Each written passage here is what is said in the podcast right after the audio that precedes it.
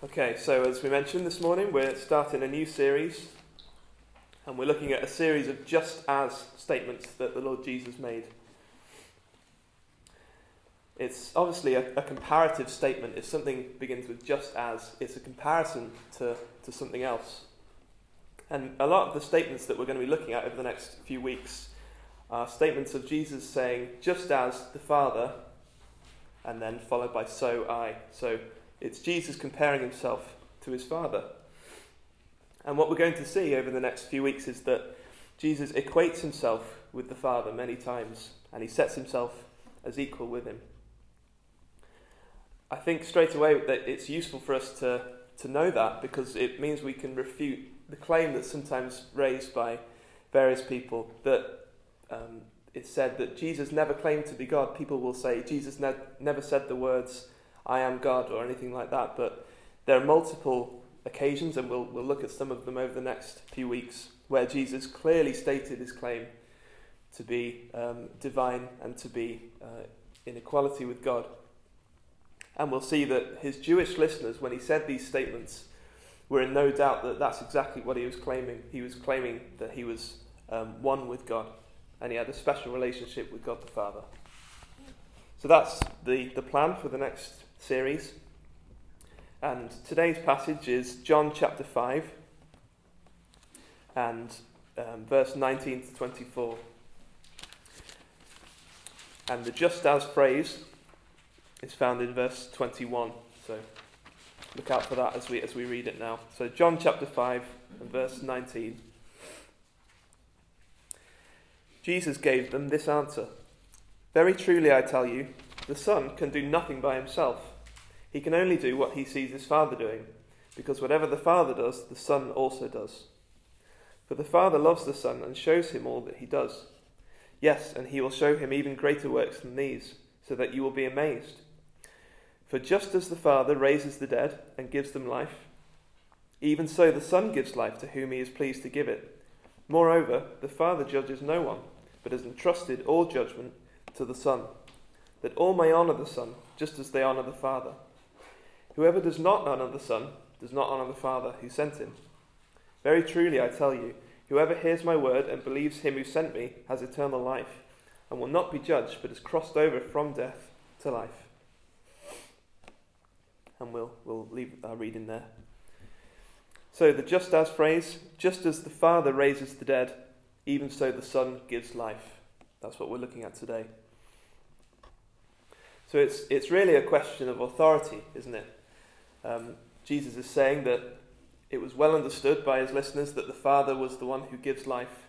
And he's saying, in the same way, um, so am I able to do that. And this was something that was very offensive and, and challenging to, to those Jewish leaders who were listening to him. Just for a little bit of context on what we've just read, we've read earlier, or we read earlier in this chapter, that Jesus had healed a disabled man on the Sabbath. And the Jewish leaders thought that he was in violation of the Sabbath law. As we know, they were very precious and protective of, of what they saw to be their interpretation of the law, and they were, um, to the extent that they would place a heavy burden on the, the Jews who were under their authority. And incidentally, um, their interpretation of the law often conveniently left many loopholes for them to exploit for their own benefit.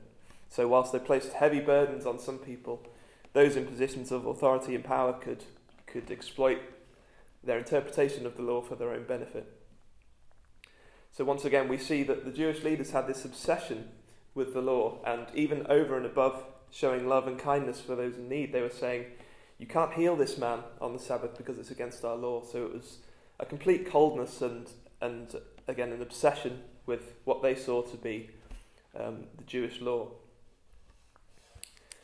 Um, in the verses before the passage we read, um, in verse 16, it says that the Jewish leaders began to persecute him. We're not told what form that persecution takes, but it's clear that the Jewish leaders were challenging Jesus on, on the things he was doing and the claims he was making. And Jesus' response, which is what we've read, or we've read part of it this morning, um, it surprises them and it enrages them.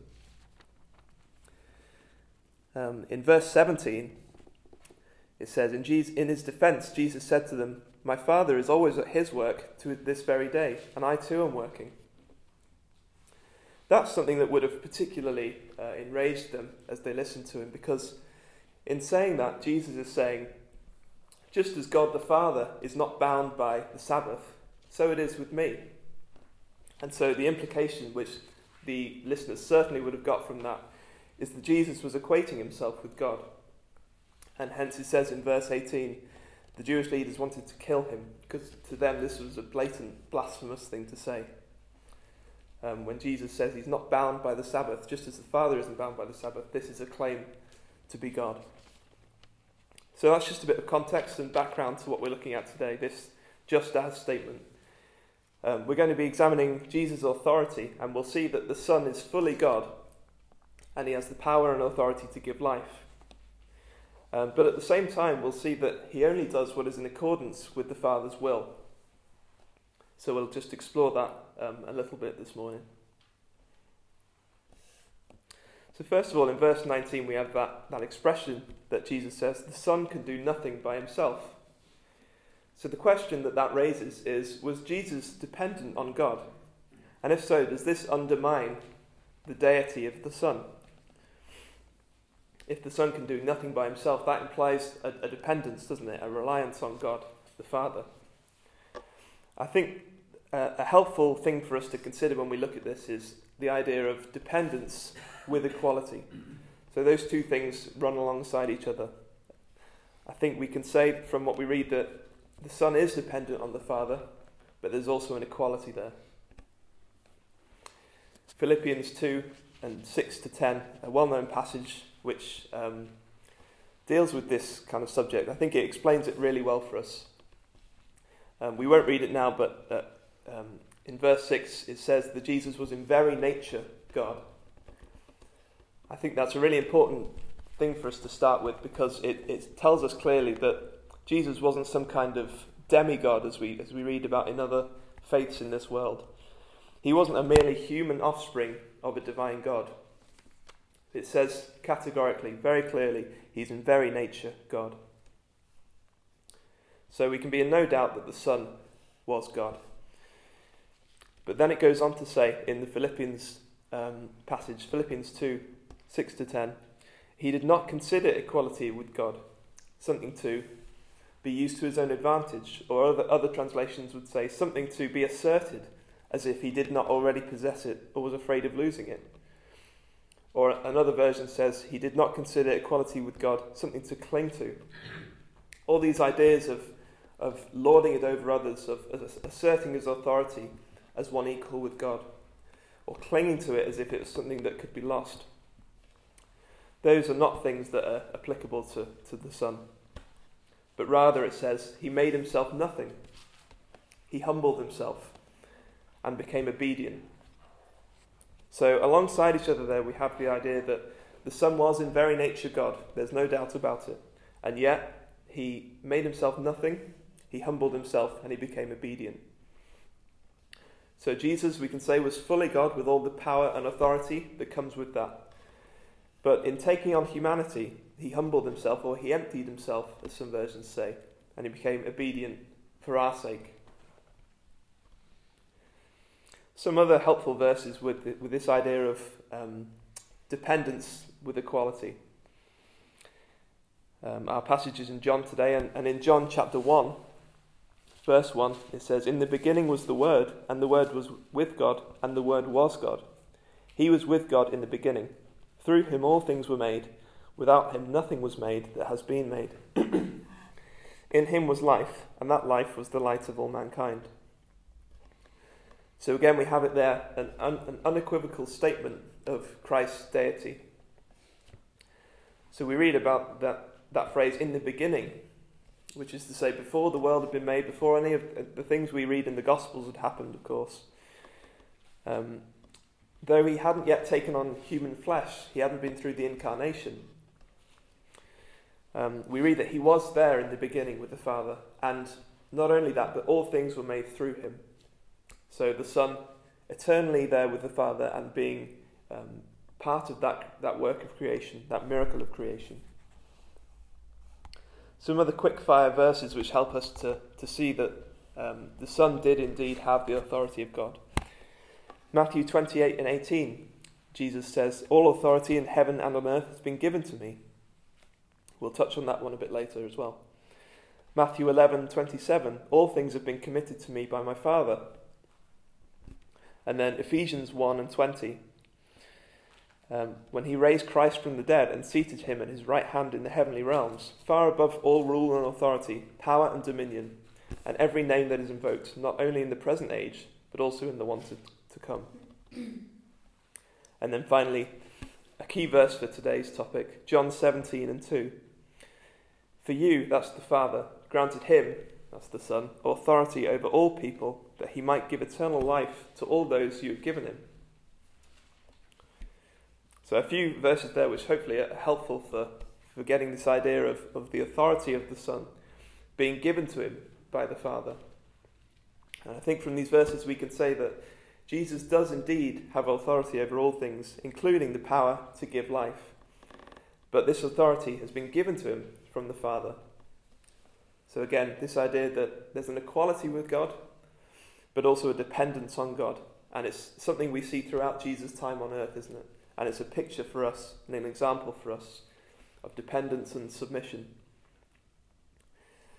So Jesus was and is fully God, and yet he was able to submit to his Father, and he had a dependency on him whilst he was here on earth. Just to, to finish off that point, um, that phrase in verse 19 of, of our passage today, um, where it says, The Son can do nothing by himself, he can do only what he sees his Father doing. It's reminiscent, isn't it, of the words of the young boy Jesus when he said, Did you not know that I must be about my Father's business? I think that's really helpful for understanding that, that phrase, he can only do what he sees his Father doing. It's saying that the Son, he was so um, united with the Father and so one with the Father and had such a, a love for the Father that he must be about his Father's business and he must be doing what the Father does. So there's that, that unity and that oneness between the Father and the Son. And from that, we can say that the unity of the Trinity means that the Son cannot act independently of the Father, but the will of the Son is inseparable from that of the Father as well.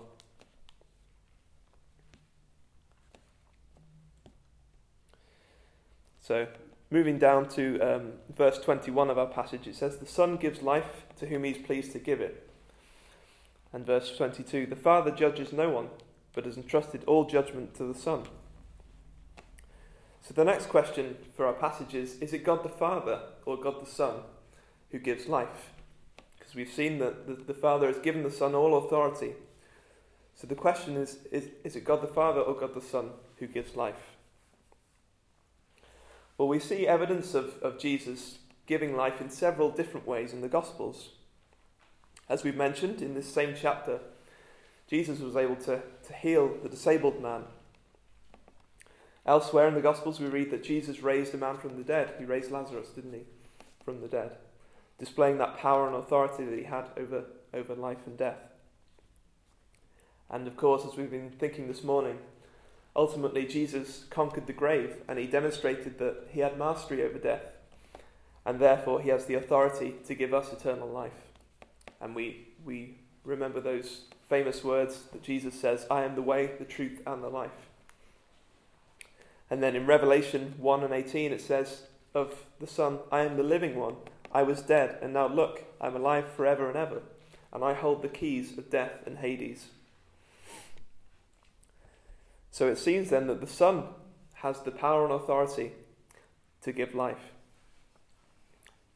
But then in verse, if we go down to verse 30 of John chapter 5, it's an interesting um, expression that, that Jesus says. He says, By myself I can do nothing. I judge only as I hear, and my judgment is just, for I seek not to please myself, but him who sent me. So that seems to kind of contrast, doesn't it, at first, with, with what we've been saying. If Jesus has all this power and authority, then why is he so dependent on the Father? I think that's a, a key thing that, that we read often of Jesus that although he has authority and power given to him, he will always come back to and stress his dependence on the Father. And it's the perfect model for us as disciples of the Lord Jesus and as, as those who want to be pleasing God. If the Son himself, the one who we've, we've seen had all power and authority and was divine in himself, was willing and able to submit to the Father, then how much more should we be willing to submit to the will of God as well? This idea of submission is something that, that Jesus really exemplifies for us, and it's something that, that is throughout the Bible, particularly in, in the New Testament. Um, the idea of submission is spoken about a lot in reference to disciples. Um, we're called in God's word to submit to the authorities of this world. And notably, there's no caveats to that. There's no, um, as long as it aligns with, with your ideas or, or anything like that, we're called simply to, to submit to the authorities of this world something that's very challenging, isn't it, when we, we get frustrated with, with some rules sometimes that we have to follow. But it's there in God's word to submit to the authorities.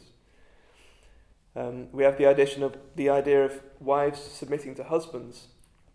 We have an instruction for younger ones to submit to older ones.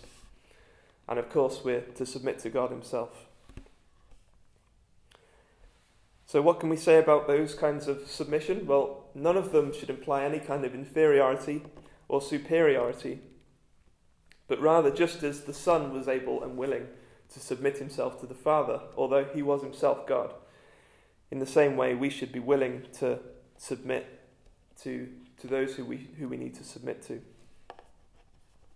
So they're symbols of humility. Just as the Son himself was humble, so we're to be humble and submissive.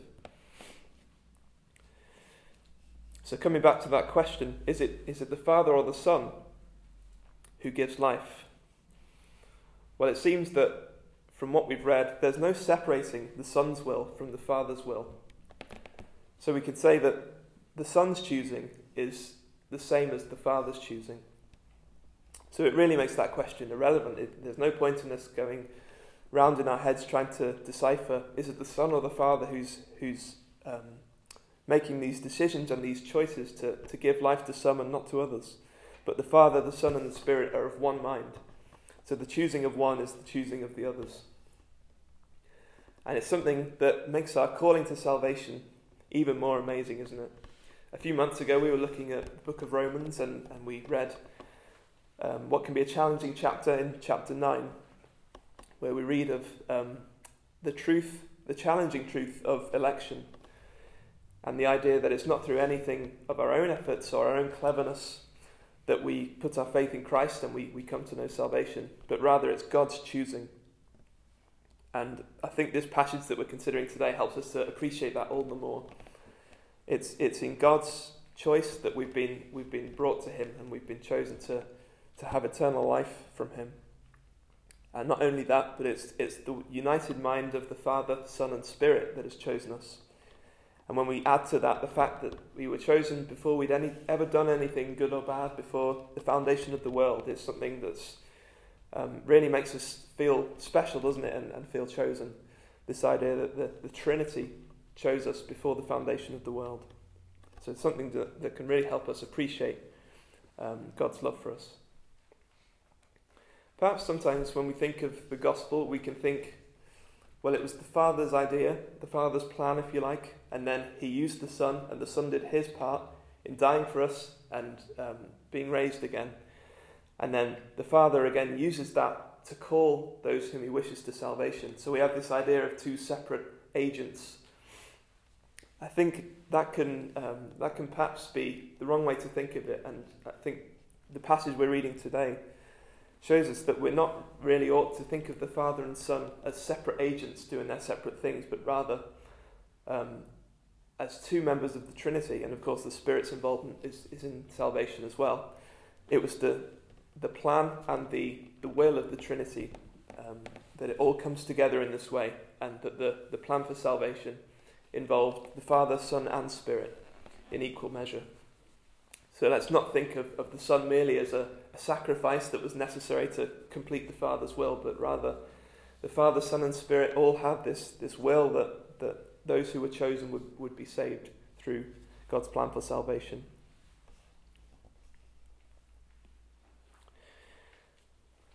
So we thought of the authority and the power of the Son being given to him by the Father, and that idea of equality with dependence. And we thought of the united mind of the Father, the Son, and the Spirit, and that it's, it's the choosing of the Trinity and not of, of just the Father that means that we're called to be saved. And just, just to finish, really, uh, one final thought. Um, one of the verses we read earlier, Matthew 28 and 18, it's the words of Jesus saying, All authority in heaven and on earth has been given to me.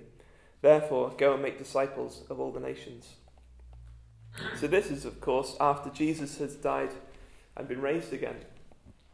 And it seems like the, the, context suggests that when Jesus says this, this phrase, all authority in heaven and on earth has been given to me, it's, it's like a, um, a final exaltation of, of the Son's power and authority. Um, as we've said, the power and authority that he had, he had um, from the beginning. And it wasn't just at this moment that he came to, to have this power and authority. But it seems as, as though this, this act of conquering death once and for all and um, being raised again, it's the final declaration that, so that there can be no doubt of the Son's power and authority. We have in this country a, a coronation coming up, don't we, very soon? We have uh, King Charles is going to be crowned, and it will be a declaration of his authority as king. But he's already king, isn't he? He's been king for a few months now, and he's had that authority of a king. But I think we can say that the coronation is an undeniable and official declaration of that authority to the world. So if it's not too much of a stretch to, to take that analogy um, to, to what we're considering today, we can perhaps apply a similar line of thinking to the Son. Because the verses we've read have said that um, the Son even before he was incarnated, has always had that authority and power as part of the Trinity. But when he, he died on the cross and when he took on our sin and was raised again and, and triumphed over death, um, he defeated death once and for all and he displayed his full power and authority to give life. John 10 and 18 has the words of Jesus where he said, I have authority to lay it down and take it up again. So it was perhaps the demonstration of the power and the authority that the Son had, and of course the fulfilling of the plan for salvation when, when Jesus was raised again from the dead. As it says in Philippians 2, God exalted him to the highest place. So again, it's this idea of, of the, the, the Son finally being raised to, to his exalted position that, that he deserves. And if we grant that analogy, we can perhaps finish by saying that the phrase in Matthew 28 and 18 was the Son's first decree after this declaration of his, his power and authority, when he said, Go and make disciples of all, the of all nations.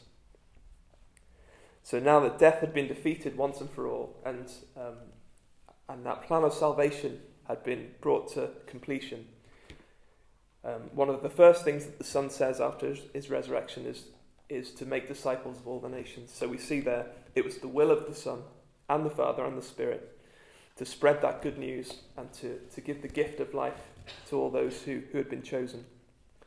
So, just something wonderful for us to, to finish with. Um, we have that picture, don't we, have Jesus conquering death, being raised from the dead, and his, his decree to those who would follow him was to make disciples of all the nations and to spread that, that eternal life message. So, just to recap, we've thought of the authority and the power of the Son. It's something that was received from the Father, but it doesn't in any way compromise the, the deity of the Son. We have that idea of equality with dependence. We've considered that the Son's choosing is, is um, inseparable from the Father's choosing. And when we were chosen to be saved, it was the choice of the Trinity, and not just of God the Father, but the Son and the Spirit and it was a choice that was made before the foundation of the world. And we've, we've thought, haven't we, of, of how Jesus conquered death and dealt with our sin. And he, um, in doing that, he was exalted to his rightful place. And he, um, as the conqueror and the one who had, who had ultimately dealt with sin and death, um, he, he decreed to those who listened to spread the good news and to, to spread that news of eternal life to all those who would, who would accept it. so hopefully that's been um, something useful and um, thought provoking for, for the idea of the authority of the Son and the, the unity of the Trinity. Um, three persons of one mind, but um, always working for, for our good. Shall we pray?